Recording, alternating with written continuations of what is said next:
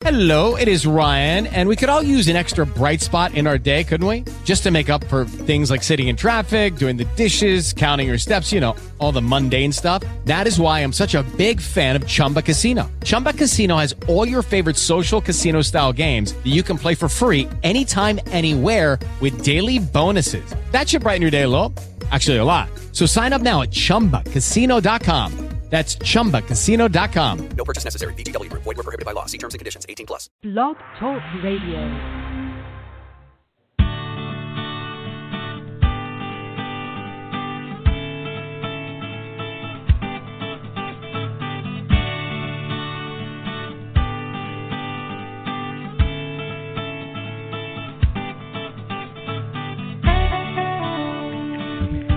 Hey there, Dr. Ross Coming to you live from the offices of Lives in the Balance. As always, it must be the first Monday of the month. Yes, it's March 6, 2017, and it's time for another edition of Helping Behaviorally Challenging Students. I will be joined shortly by Tom Ambrose at the very least. I know that Carol cannot join us today and I don't know about Susan or Nina. So it'll be at least me and Tom today, um, and uh, we'll go from there. We'll see who else joins in. But you can call in if you'd like to. That number is 646 727 2691. I think you have to press the number 1 to get into the program. 646 727 2691. But we have a bunch of uh, questions to answer some uh, today, and so um, let's get started. Uh, here's question number one. This is an email that we recently received. Uh, what are your thoughts on trauma and stress impacting learning? There's a great deal of research that supports children's challenging behaviors are the body's natural response to responding out of the sympathetic nervous system unless we create a safe, nurturing environment where these children can shift into the parasympathetic nervous system, it is physically impossible to teach lagging skills. Uh, great point. The thing is, um, there are lots of kids who have been traumatized and are stressed out there. And the research does tell us that um, their challenging behavior may be at least partially due, traceable to the trauma and the stress. And yes, we do need to create safe, nurturing environments for those kids. Um, because if they are hyper aroused, then it's going to be hard to teach them anything, let alone lagging skills. But the only but there is that um, that's going to apply to a certain percentage of behaviorally challenging kids, not all behaviorally challenging kids. I think that sometimes it's tempting to read something in research and potentially over apply it to all kids, overgeneralize it. We don't want to overgeneralize anything. One thing that I think we can safely say is true of all behaviorally challenging kids is that they are lacking skills and have expectations that they're having difficulty meeting. I think we can safely say that across the board. How they came by those lagging skills and how those lagging skills are making it hard for them to meet expectations is anybody's guess, um, with trauma and stress being among the many potential factors that could be contributing to lagging skills and unsolved problems. Let's just not generalize that to all behaviorally challenging kids, many of whom actually do not have trauma histories, and that's not what's going on with them. We have now been joined by Tom Ambrose. Um, I bet you have some views on that. Uh, well, yeah, I th- I think that uh, uh, I'll never forget uh, one of the most challenging students that I ever worked with was a a, a high school student who had uh, a lot of lagging skills and unsolved problems, and no family history of trauma. Um, the, the the essence of one of the conversations. I, well, I guess it depends on how you define trauma, but some of the conversations were pretty amazing, such as you know, if you don't get your act together, I'm going to withhold X amount of money from your college fund that we have for you, and and uh, and uh, you know, it was a significant amount of money, and the student was not even fazed. So it it really, um, you know, I think people have lagging skills and unsolved problems. I mean, and I I think that uh, um, I, I love what you say about it, Ross. You know what what happens. You know where are chil- people or children on on a continuum of looking bad. You know when they're, they you know the right side being the far end being that they're doing pretty well generally adaptively, and then the left side being you know as far back as uh, violence and and uh, imprisonment. Um, and I think kids can end up there no matter where they come from, and kids can do well from no matter where they come from. Well, I think that um, there is the thinking that we've all been traumatized, and maybe that's true. Um, you know, if I think hard enough, there are traumatizing things that have happened in my life. Some of them as a kid, some of them as an adult. The big question is to what degree are those um, trauma- traumatizing events affecting my behavior now? To what degree are they contributing to my lagging skills now? And to what degree are they making it difficult for me to meet expectations now? And um, while it might be true that we've all been traumatized in one way or another, trauma may actually not be the best explanation for lagging skills and unmet expectations in quite a few people who came by them through a different route. Um, some of them might have been pre programmed for those lagging skills because of, for example, family history now, of course, everything's 100% nature and 100% nurture, but some of us are predisposed to have certain lagging skills unrelated to trauma. So I don't want to dismiss the potential that trauma is a contributing factor. That would be lunacy. Trauma is a contributing mm. factor. Mm-hmm. What I resist is the temptation to ascribe, and not that this emailer is doing this, but I have seen this done, and this, the comment that we've all been traumatized is a step in this direction um, to attribute everything that is related to an unmet expectation or a lagging skill to trauma or stress. Now, to the rest of the email, yeah, we got to create a safe, nurturing environment where these people can shift into uh, a different mode. Um, I don't like to say impossible, but if you've got a kid who's all jacked up most of the time, as I said earlier, you're not teaching much. So definitely, you've got to make sure the kid feels safe. Got to remove the kid from the trauma. Um, then you got to get to work on lagging skills and unsolved problems. Anything right, further right. on that one? Is there? Am I the only caller at this point, Ross? You are, and you may be it for the day. I know that um, Carol is not joining in, and I've not heard from Susan or Nina. So um, okay, it's just me and you. All right, great. Um, I just didn't want to cool, eh? Hog the airtime, you know. Oh, got it. Um, well, hog away. Yep. Okay. Uh, well, well, You've I think got free rein.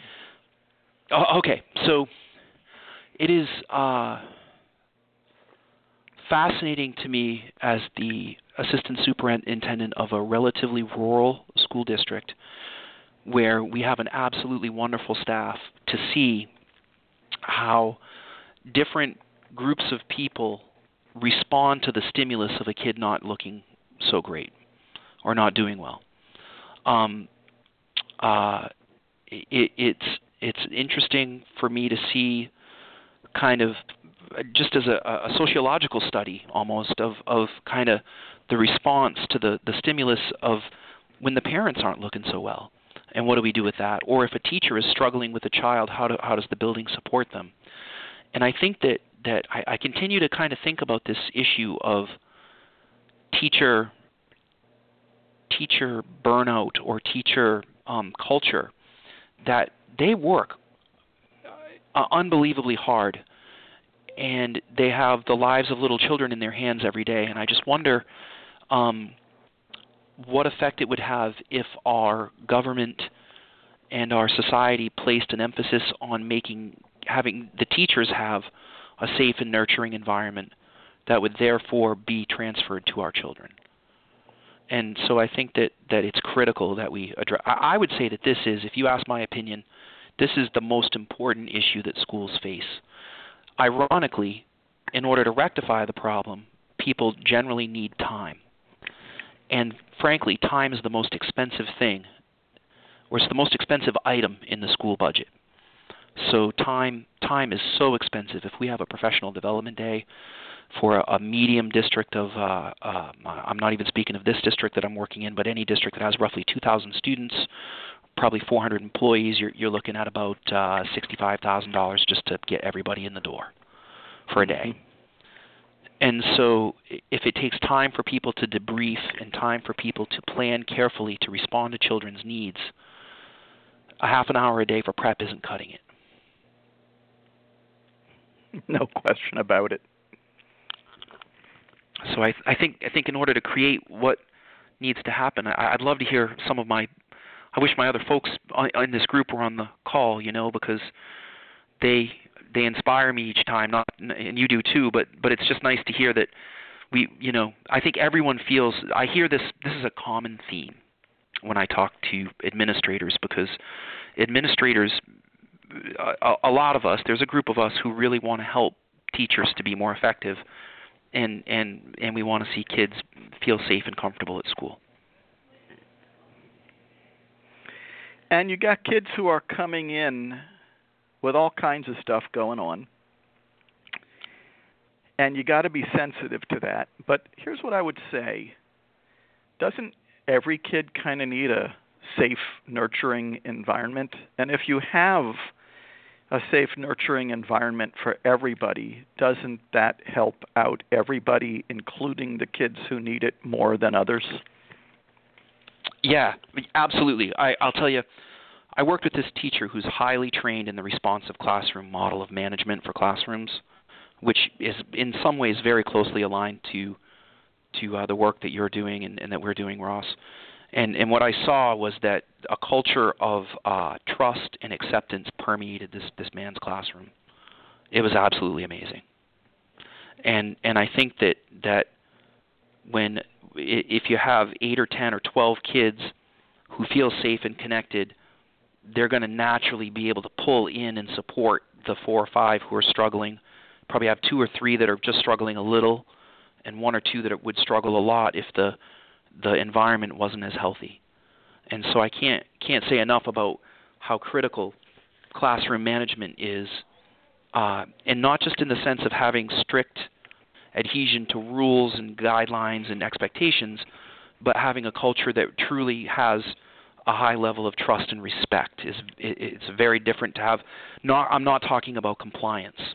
I'm talking about developing a culture of trust and respect.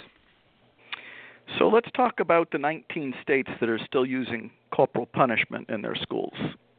That a step in the right direction? Uh, well, it, yeah, I, I certainly do not in any way condone hitting a child uh, or believe that that is effective. Uh, so no, I would say that, that that is.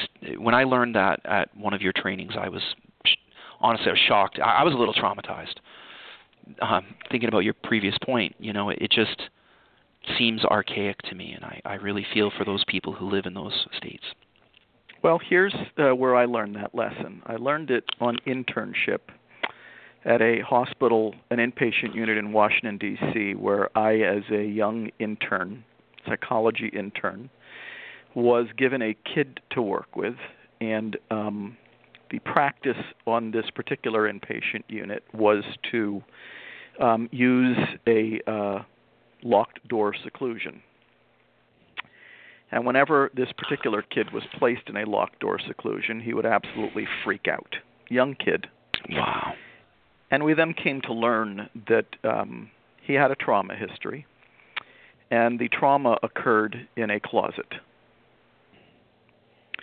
That's what's known as re traumatizing the traumatized. And we certainly don't want to do that. I'm really sad to hear that. Well, it And then was that- a very that creates a powerful situ- lesson for me, and of course, I was then in a position to make sure that that kid never got put in a locked door seclusion again, at least while he was uh, on my watch um, and on that unit. But I, I think that uh, we re-traumatize the already traumatized frequently, and um, there you have it. Yeah, I, I would uh, agree that that's very, very concerning.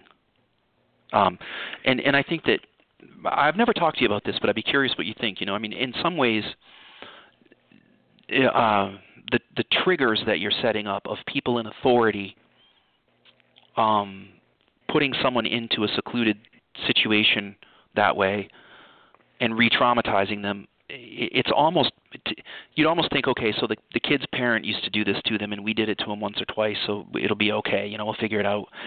But in my mind, it, it actually is.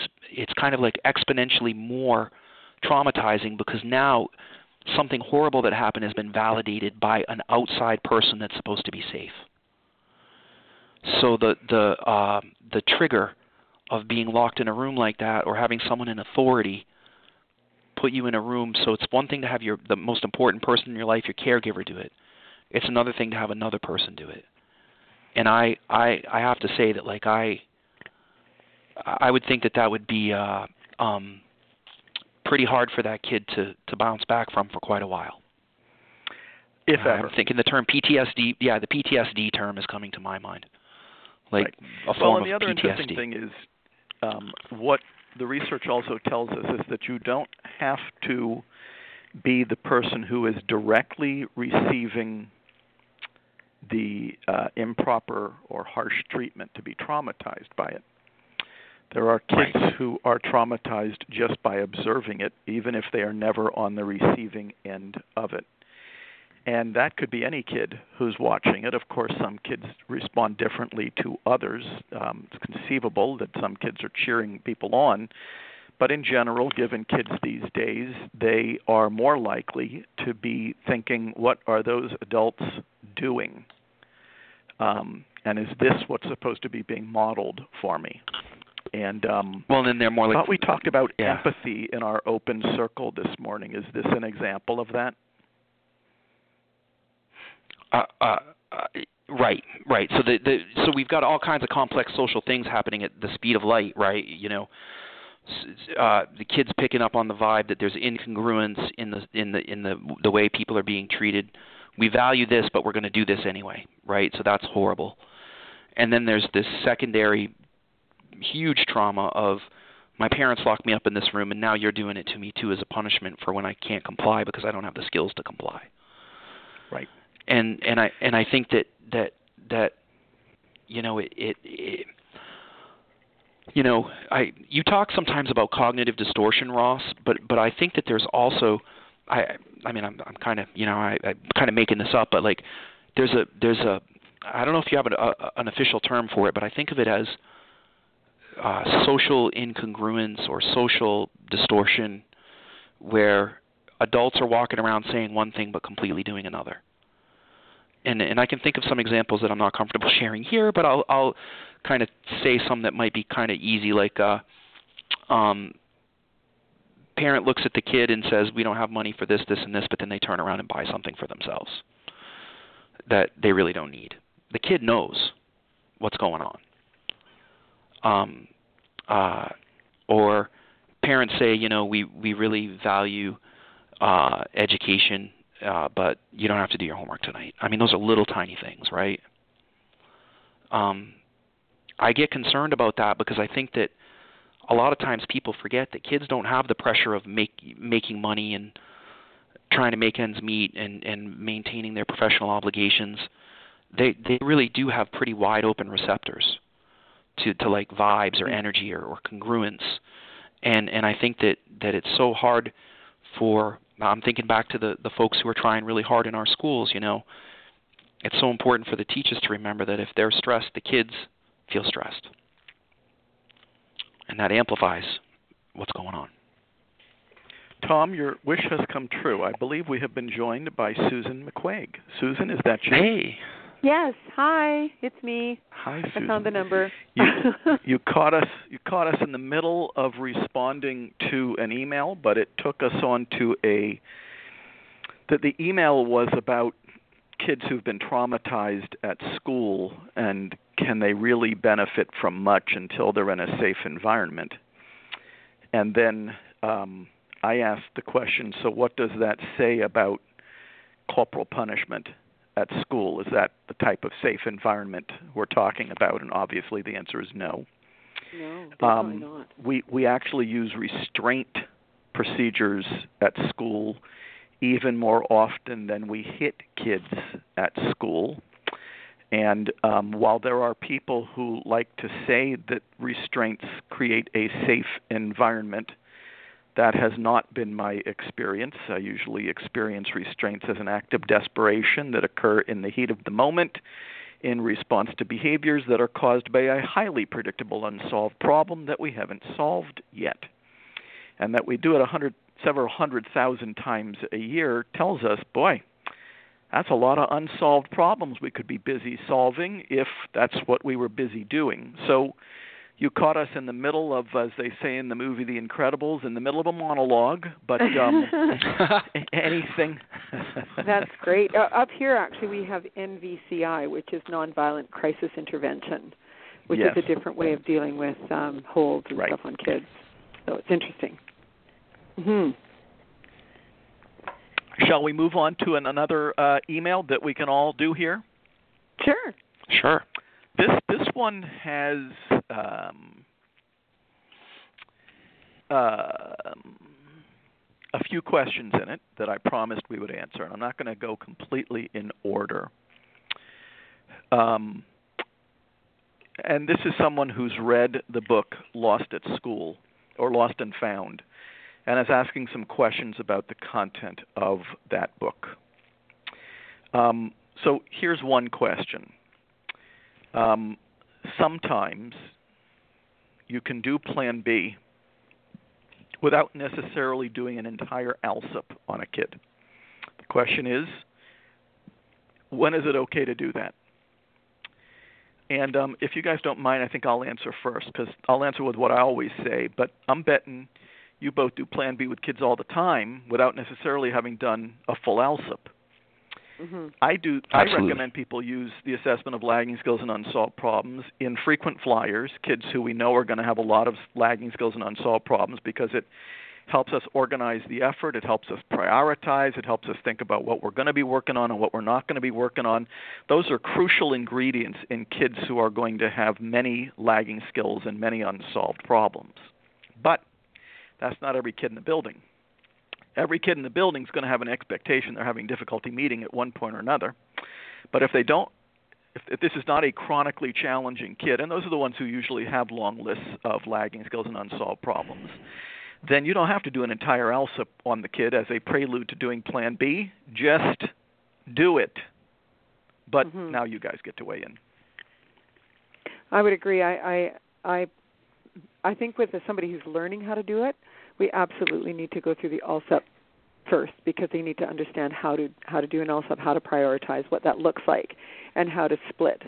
But um, like for me, the other day I just did one with a child on the autism spectrum, and it was quick because he was being he was out of control. He got calm, and then about an hour later, I brought him in so that he would remember. And we had a great Plan B conversation where he came up with a solution, and he was so excited with it. But again, that was um, it was kind of like a a Plan B, emergent Plan B, uh, but it was it was very successful because when you know the question that you're going to ask, and I think the ALSUP helps to create that question. So I think you do need to do it, but for people who've done it a lot, I think that you can get away with the odd one not doing it. I, I think too that yeah, I, I, yeah, I think skills, the the skill level of the person implementing Plan B is a critical component. But Mm-hmm. I also think that that I, I always talked about it through like the RTI process, you know. So like tier one is kind of kids that just generally need a a, a conversation about what's happening and what's what's working and what's not working and how are we're going to solve this problem and and so like you know you might have one kid that's kind of struggling every day to to uh, get out their math book and get focused on math and you have a quick plan B with them hey Johnny I noticed you know you're struggling with uh getting your your math book out what's up no blah Mhm. blah blah you know I hate math this isn't cool and okay well you know my concern is that you're missing your math time and you have the conversation and you work it out and you come up with a plan and it works Mhm. probably wouldn't do the ALSUP on that kid. I'm just applying the process to, to classroom management and relationship building. Tier two, though, is the kid is still isn't getting out the math book a week later and it's getting worse. Then I might get out the ALSUP and start writing some things down and thinking about my thoughts about what what what's working and where and when and how to work on this skill. Tier three to me is we're full on. The kid is really having a really hard time with it, and yeah, at this point we've even got you know some guidance or social work where people are actually working with the kid to to uh, solve problems in a, a more intimate setting in addition to whatever work I can do as a classroom teacher. And really, tier four is when none of that has worked and it's really still not going well, and you're looking at special education. So I, I think that you know that thank you, but but I think that that I, I always tell people in the RTI process that that also works with what we call a student assistance team. So around tier two or three, you're you're in the student assistance team and you're filling out the ALSUP together on this kid with everyone's concerns and perspectives on the table, and and then someone's going to start having Plan B conversations with this kid to help uh, improve the skills. Mhm. Guys, ready for next question? Yep. Sure. Also in Lost and Found, I wrote that consequences, adult imposed consequences, but also natural ones, teach basic lessons about right and wrong. But that most kids with behavioral challenges already know uh, the basic lessons about right and wrong. So the question is which kind of students don't know the difference between right and wrong? And what comes to mind for me there are um, kids who may be, this is rare, psychotic, and are not in their right minds and therefore cannot access what they know. Yep. They may know it, Yep. but not in their current state of mind. And um, kids who some people might call very low functioning, for whom um, right and wrong is blurrier. And here's what's interesting this is why we wouldn't ever want to be opposed to adult imposed consequences, at least under some conditions. They might be all we have with some low functioning kids as a prelude to getting them squared away on participating in solving the problems that affect their lives. So, um, that's my take on who might not know the basic lessons on right and wrong. What do you guys think? Well, we just had um, three um, refugee students coming in from Syria, Mm, great and example. I think they they have a different mindset on what is right and wrong because they are in the moment trying to survive, and I think Mhm. those are things that we need to teach, and I think that's where. Um, I believe it's it's really important to teach, and I think I'm going to come back to uh, Dr. Joan Durrant, who I was talking to last week, and she said that discipline is teaching. So it's not about disciplining a child if they're not knowing the difference between right and wrong. It's about teaching what that looks like, feels like, and sounds like. And I think that's really important. So we've got these three little ones. They're in kindergarten, and they are Mm. just running outside, and they're Mm. taking things from Mhm. kids, and Mhm. they're running and taking other things from kids because that's how they survived. And so it's all about teaching.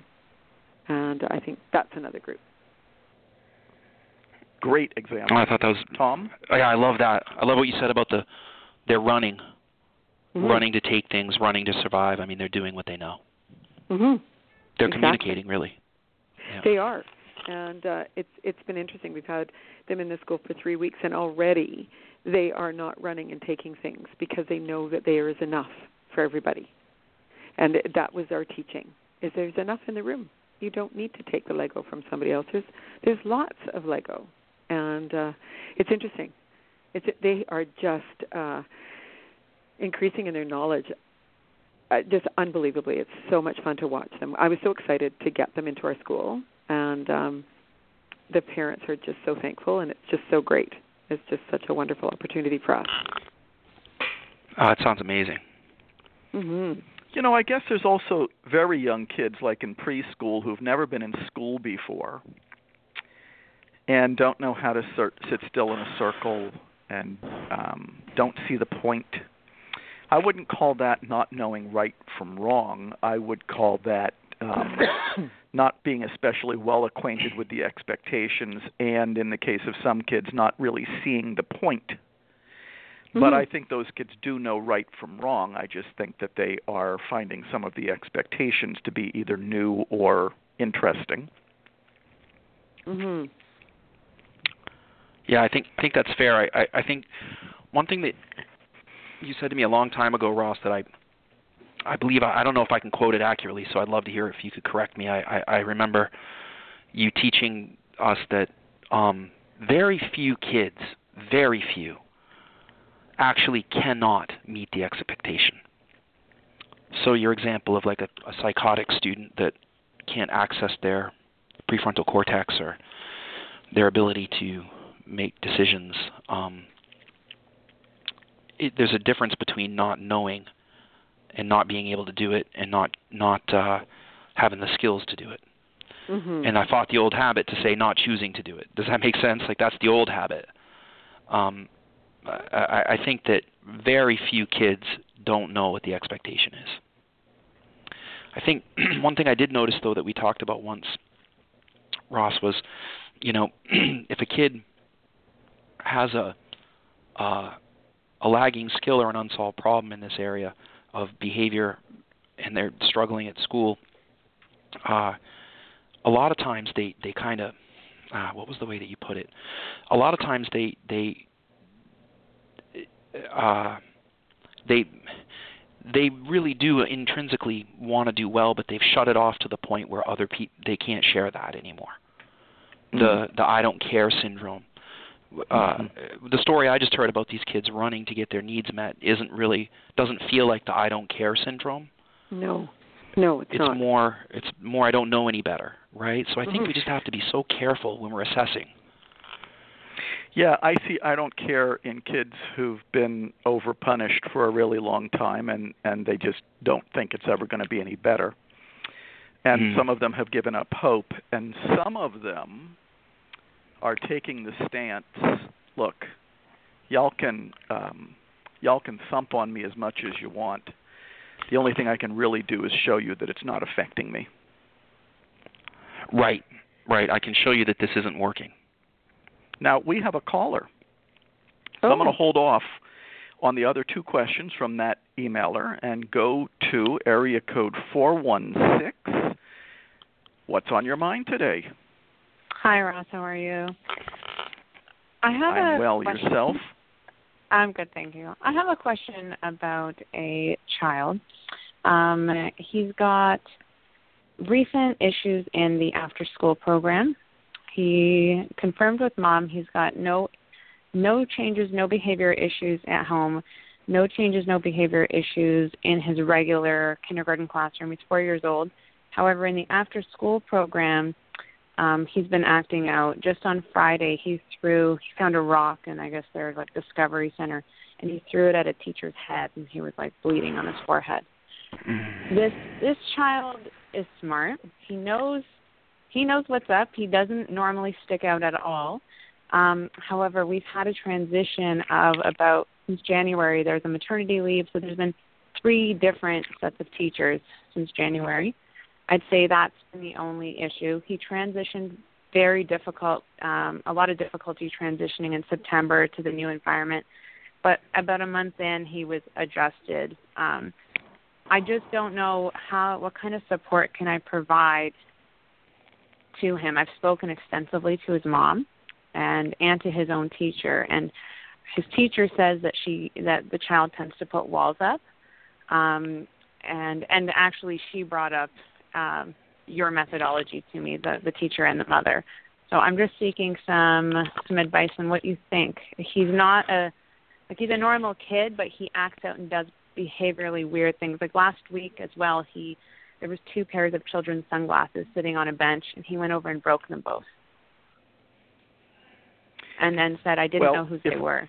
Just odd. if we're going to stick with the model, I mean, the first thing I would say is that I work with a, a bunch of normal kids who do some pretty outrageous things when the demands of the to put it. environment outstrip their skills.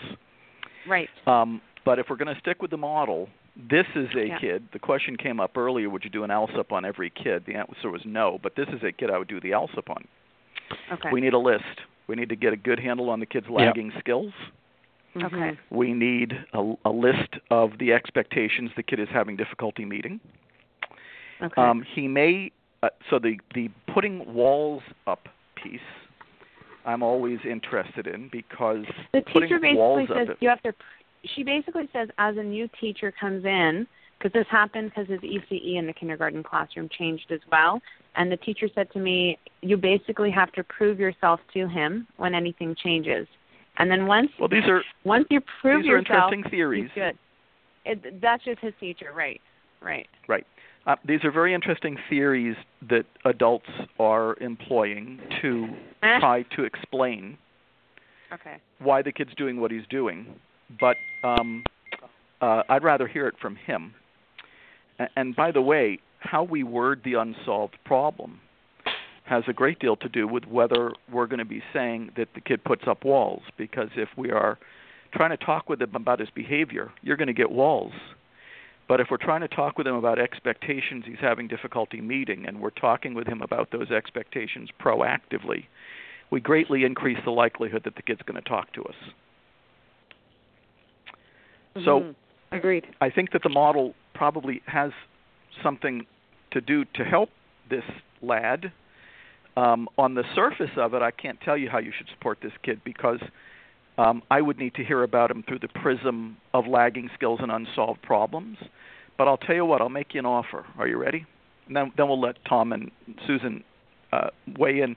Um, here's your offer: do the ALSUP on the kid and call us back on the program next month. If if if you'd have to move on them before that, obviously.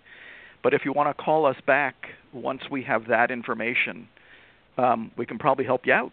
But let me shut up here and let Tom and Susan weigh in. No, that sounds great. done- I would love to to do. I'd love to help. So I'm just, I'm all in, right? You know.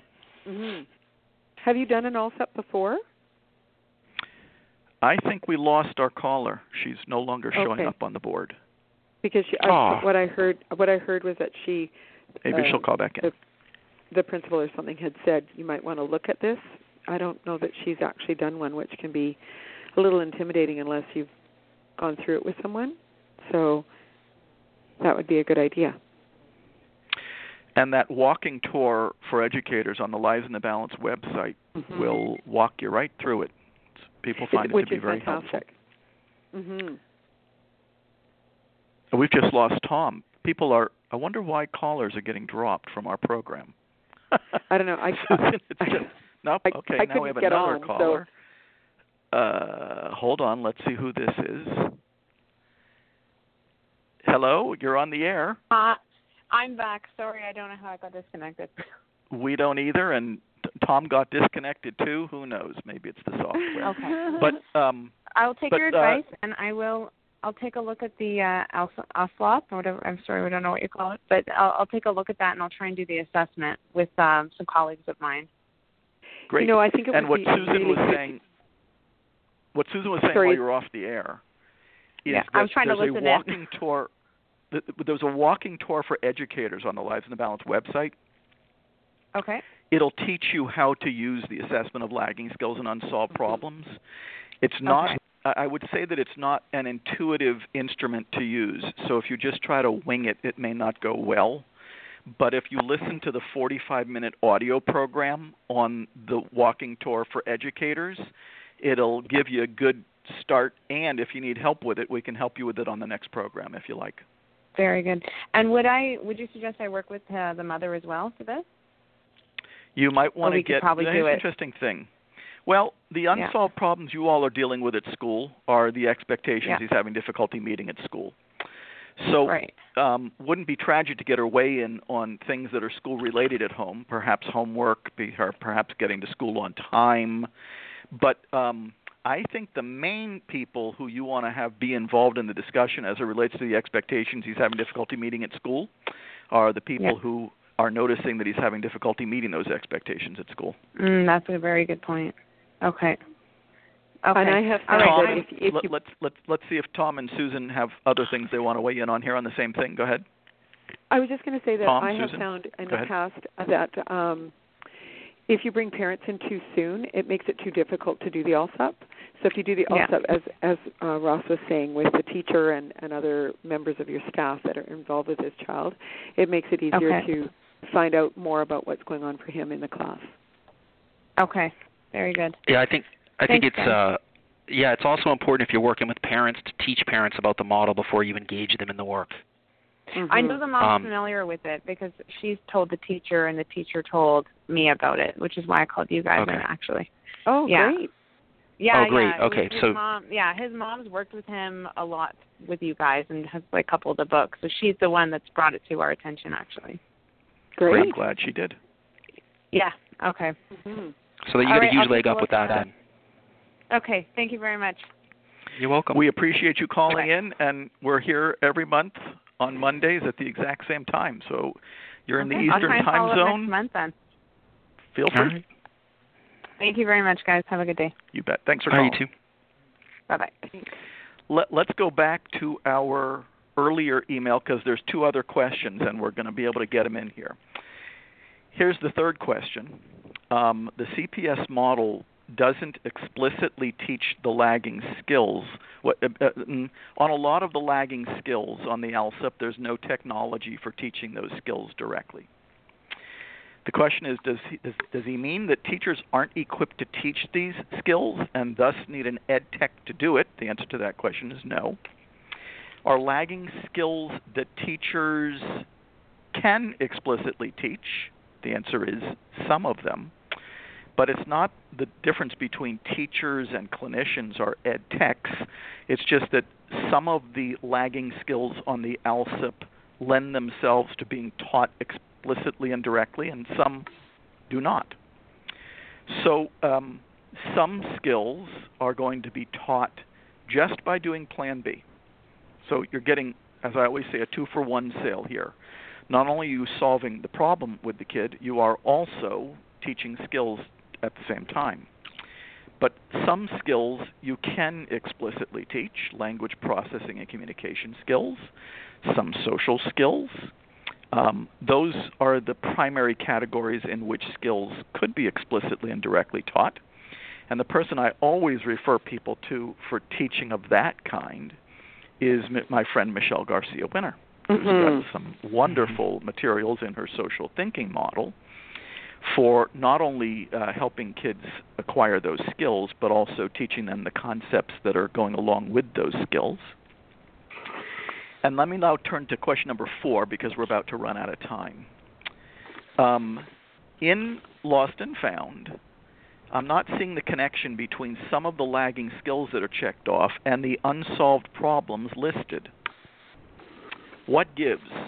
Well, here's the deal the lagging skills are the springboard for thinking about unsolved problems. But it is entirely possible, and in fact likely, that when we say in a meeting, okay, we've checked off difficulty making transitions, shifting from one mindset or task to another, that's the first lagging skill, that we're going to hear about unsolved problems that may or may not have anything to do with that lagging skill, and that's okay. All we care Mhm. about is that the lagging skill helps us see the kid through the prism of lagging skills rather than a lot of the other things we've been saying about him. And the unsolved problems are things we thought of when we were thinking of that lagging skill, but the reality is we don't care if the unsolved problems people come up with are traceable back to that lagging skill or not. Both are the real McCoy. He really seems to be lacking that skill, and that really is an expectation he's having difficulty meeting. Beyond that, we don't really care that much if there's an explicit link between the lagging skill and the unsolved problem that we thought of as we were contemplating that lagging skill. On that note, we're going to have to call it a day. Now I you've think got key it. term is both for transference, right? Yet again, I'm glad we got all four of those answers. We got a caller in. We got another email answered. We did well today. Excellent. and Thank I had a monologue. yes, and you yes. had, we caught you monologuing, as the guy says to All right. uh, Mr. Incredible and the Incredible. Well, I monologue too. Nothing to feel bad about. We, All we both have a lot to say, right, Tom? yes. Thank See you you both. next We'll be back next month on the All first right. Wednesday. Okay. Bye. Take care. Bye.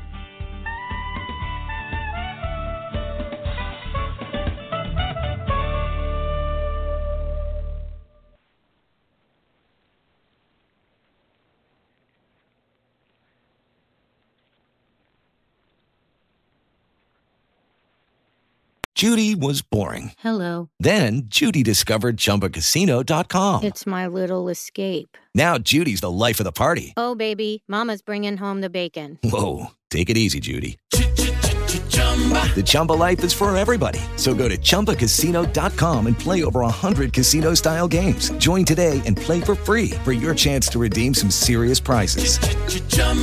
ChumbaCasino.com. No purchase necessary. Void where prohibited by law. 18 plus terms and conditions apply. See website for details.